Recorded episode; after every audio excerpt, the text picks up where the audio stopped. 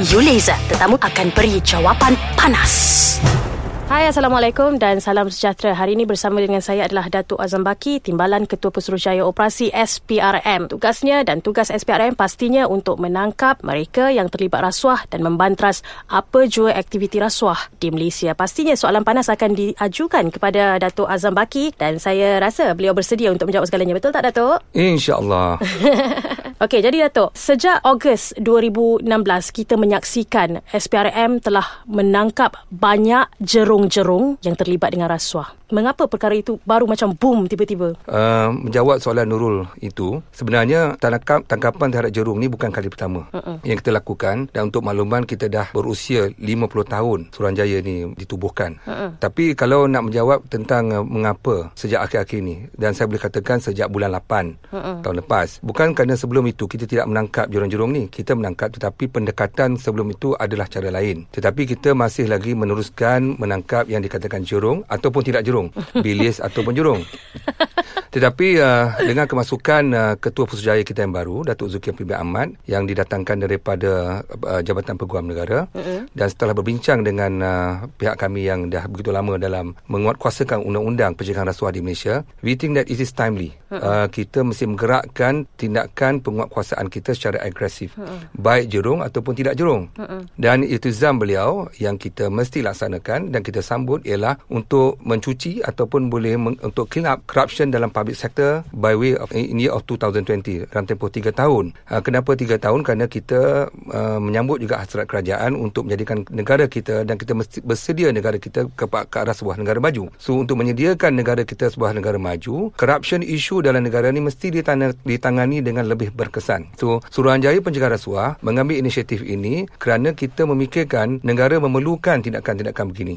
Sebab itu tindakan yang agresif dibuat bukan kerana kita suka-suka buat tetapi selain daripada itu, pegawai-pegawai saya yang terlibat dalam bidang operasi ini pun sudah bersedia walaupun tidak secukupnya dengan hmm. bajet dan kekuatan tetapi kami meneruskan tindakan tanpa sebalang tolerance. Hmm.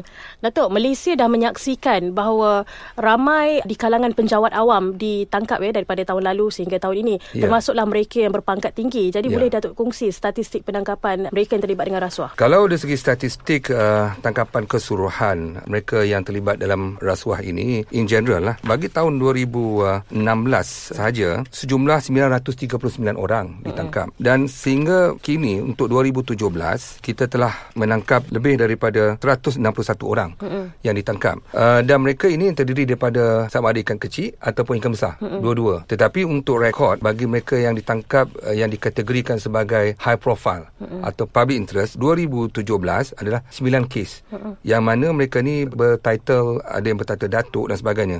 uh, ini yang saya sebut ni bukan jumlah yang keseluruhan tetapi yang di highlight ataupun yang di uh, ditunjukkan oleh media. We are friendly to media now. Jadi uh, tindakan-tindakan ini melibatkan jerung-jerung yang disebut ni pada kami dan saya berharap secara personally supaya mereka-mereka terlibat dalam rasuah ni memikirkan berpuluh-puluh kali sebelum uh-huh. mereka meneruskan aktiviti-aktiviti rasuah dan juga salah guna kuasa di negara uh-huh. ini. Ya Datuk kita tengok hierarki uh, sesuatu organisasi ya daripada pegawai biasa, penolong pengarah, pengarah pengarah sehinggalah KSU yeah. ada yang sudah didakwa oleh yeah. SPRM di mahkamah ya. Mm-hmm. Jadi Datuk, adakah SPRM akan pergi lebih daripada KSU? Mungkin Datuk faham apa maksud saya? Ya, saya faham. Sebelum dahulu saya nak ingin menegaskan bahawa semua yang terlibat dalam rasuah ini mereka adalah penjenayah. Sikap kami sejak penubuhan hingga sekarang, kita tidak melihat kepada pangkat atau darjat mereka. We take all these criminals are the same. Kita melayani semua mereka adalah sama. Tetapi betul, mereka yang berjawatan tinggi, of course kita akan lebih lagi in in depth uh, dalam kita mengambil tindakan penguatkuasaan kerana mereka yang berjawatan tinggi adalah mereka memegang kuasa ataupun tanggungjawab yang lebih besar yang dipertanggungjawabkan oleh kerajaan dan juga rakyat kepada mereka. Sebab tu mereka ni pun bilangan ni tidak ramai. Jadi sesiapa yang terlibat itu termasuk mereka ni berjawatan tinggi atau rendah kita tetap akan pantau sehabis upaya kami dengan kekuatan kami ada. Jadi mereka yang terlibat sama ada politik, ahli kabinet, politik maksudnya semua ahli politik. Tak kira yang memerintah ataupun yang di sebelah sana. Mereka kita uh, layan seperti mana yang lain juga. Okey ya. Datuk, kita berehat seketika kita kembali selepas ini.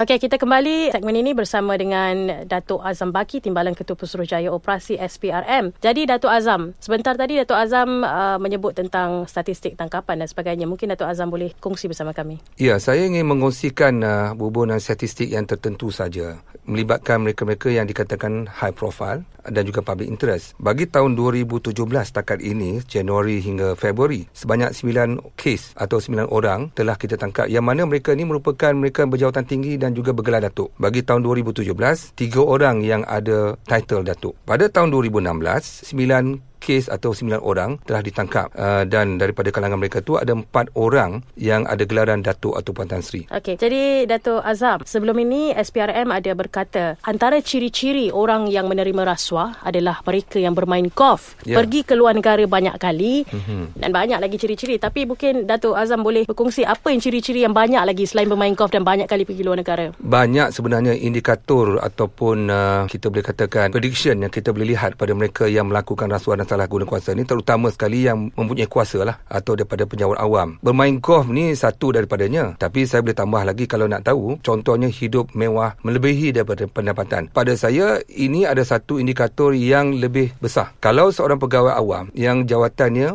walaupun tinggi pun kita tahu dari segi kemampuannya, dari segi kekuatannya untuk berbelanja. Contohnya dalam dalam satu uh, pemantauan kita buat terhadap seorang pegawai kerajaan yang hanya grade jusasi misal uh-huh. kata. Jusasi ini lebih kurang dalam gaji dia campur allowance RM15,000. Uh-huh. Tetapi cara dia hidup ialah seorang jutawan. Beli kereta, kereta mewah. Kita pun tidak akan mengatakan mereka kereta mewah ni, dia tak boleh memiliki kereta-kereta mewah. tapi berpada-pada lah. Jadi indikator-indikator seperti hidup mewah, mempunyai girlfriend yang ramai. rumah yang banyak, kereta yang besar-besar, isteri yang ramai pun kadang-kadang merupakan indikator yang yang membuat kita tersentak juga bagaimana mereka ni boleh hidup dengan cara begitu. Nah, jadi banyak lagi indikator-indikator lain contohnya pegawai itu kerja bersendirian. Dia buat kerja seorang-seorang dalam hal melibatkan procurement ataupun uh, perolehan jabatan berkenaan. Kenapa dia buat kerja seorang-seorang? Jadi indikator-indikator ini sebenarnya pun bukan saja MECC, SPRM memantaunya tetapi masyarakat di sekelilingnya. Orang-orang pejabat, kawan-kawan rakan pejabat pejabat pun kadang-kadang mm-hmm. pelik. Kadang-kadang dia pun melihat bagaimana satu seorang pegawai kerajaan boleh mampu kerap keluar negara dan dalam sesuatu kes tu dia boleh kerap keluar negara dengan uh, menggunakan kelas bisnes dan juga kelas first class. Mm-hmm. Uh, kelas pertama. Kalau kelas pertama yang satu kes tu dia boleh pergi sebanyak tiga kali trip suami isteri dan satu anak-anak. Tahun. Satu kali satu orang 84,000. Mm-hmm. Pergi ke Los Angeles dan kes yang berkenaan. Mm-hmm. Empat orang maknanya kali empat lebih kurang 320,000. Just for flight kan? Dia for flight. Sedangkan kalau kata saya lah sendirilah, saya tetap berhutang ni sekarang membeli rumah dan sebagainya. Mana mampu saya nak cari 324,000 bagi satu trip. Hmm. Pegawai kerajaan yang biasa grade 17. Kalau saya saya tahu untuk dapat deposit untuk membayar rumah sebanyak 10,000 pun tak mampu dia. So hmm. bagaimana pegawai kerajaan yang hanya gaji 15,000 misal kata atau 10,000 boleh pergi keluar negara dengan bayaran first class. Maksudnya apa tu Datuk? Ya. Ada orang bayar kan ke? Dia ada dua. Sama ada dia dibayar oleh mereka yang ada urusan resmi dengan dia uh-huh. atau ataupun dia memang telah mengumpul duit rasuah tu sebegitunya lama dan dia mampu untuk menggunakan hmm. wang tersebut. Ha, dia boleh jadi dua-dua. Ini kes ni memang kita berpengalaman dalam kita menyiasat kes-kes yang sebelum ini. Hmm. Dan kedua-duanya berlaku. Sama ada orang bayar ataupun dia sendiri dah mengumpul harta kekayaannya. Dan kita melihat uh, recent case pada tahun lepas di mana kita telah merampas berjuta-juta ringgit daripada seorang hmm. pegawai kerajaan dan sebagainya. Dan bila kita siasat, kita dapati wang ini bukanlah wang dia. Dan kita pasti wang ini dipolehi dengan cara yang salah. Hmm. Datuk, jadi uh, setiap kali adanya kes besar yang dipaparkan di media-media, adakah unit risikan SPRM merisik sendiri ataupun ada laporan daripada uh, mereka yang terdekat dengan mereka hmm. yang terlibat dengan rasuah ni? Kedua-duanya, tetapi untuk rekod, risikan yang dijalankan oleh pegawai-pegawai saya adalah yang lebih banyak kita bolehi. Uh-huh. Lebih kurang dalam 60% atau 70%. Saya tak ada figure tapi lebih kurang tu daripada kes-kes yang kita kendalikan ni adalah hasil daripada pemantauan ataupun risikan pegawai-pegawai saya. Yang lain tu memang kita juga ada kita dapati maklumat yang dihantar eh, disalurkan oleh orang ramai kepada kita berdasarkan isu. Bila berdasarkan isu, maka kita pula pegawai-pegawai persikan saya terpaksa menganalisa isu-isu. Isu-isu ni banyak. Uh-uh. Saya tahu banyak pihak yang tidak berpuas hati kadang-kadang bila dia menyalurkan isu kepada kita uh-uh. tentang masalah sesuatu tempat, dia berharapkan SPRM. Saya mengucapkan terima kasih kepada masyarakat yang menyalurkan maklumat tetapi saya harap mereka faham bukan bukan semua yang disalurkan itu adalah maklumat yang berunsur rasuah dan salah guna kuasa. Balik kepada soalan Nurul tadi, kes-kes yang besar yang kita perolehi takat ini boleh dikatakan 95% adalah daripada pemantauan atau risikan pegawai-pegawai saya. Jadi kita menggunakan kaedah risikan yang lebih lebih jelas dan lebih baik berbanding dengan 5 tahun lepas.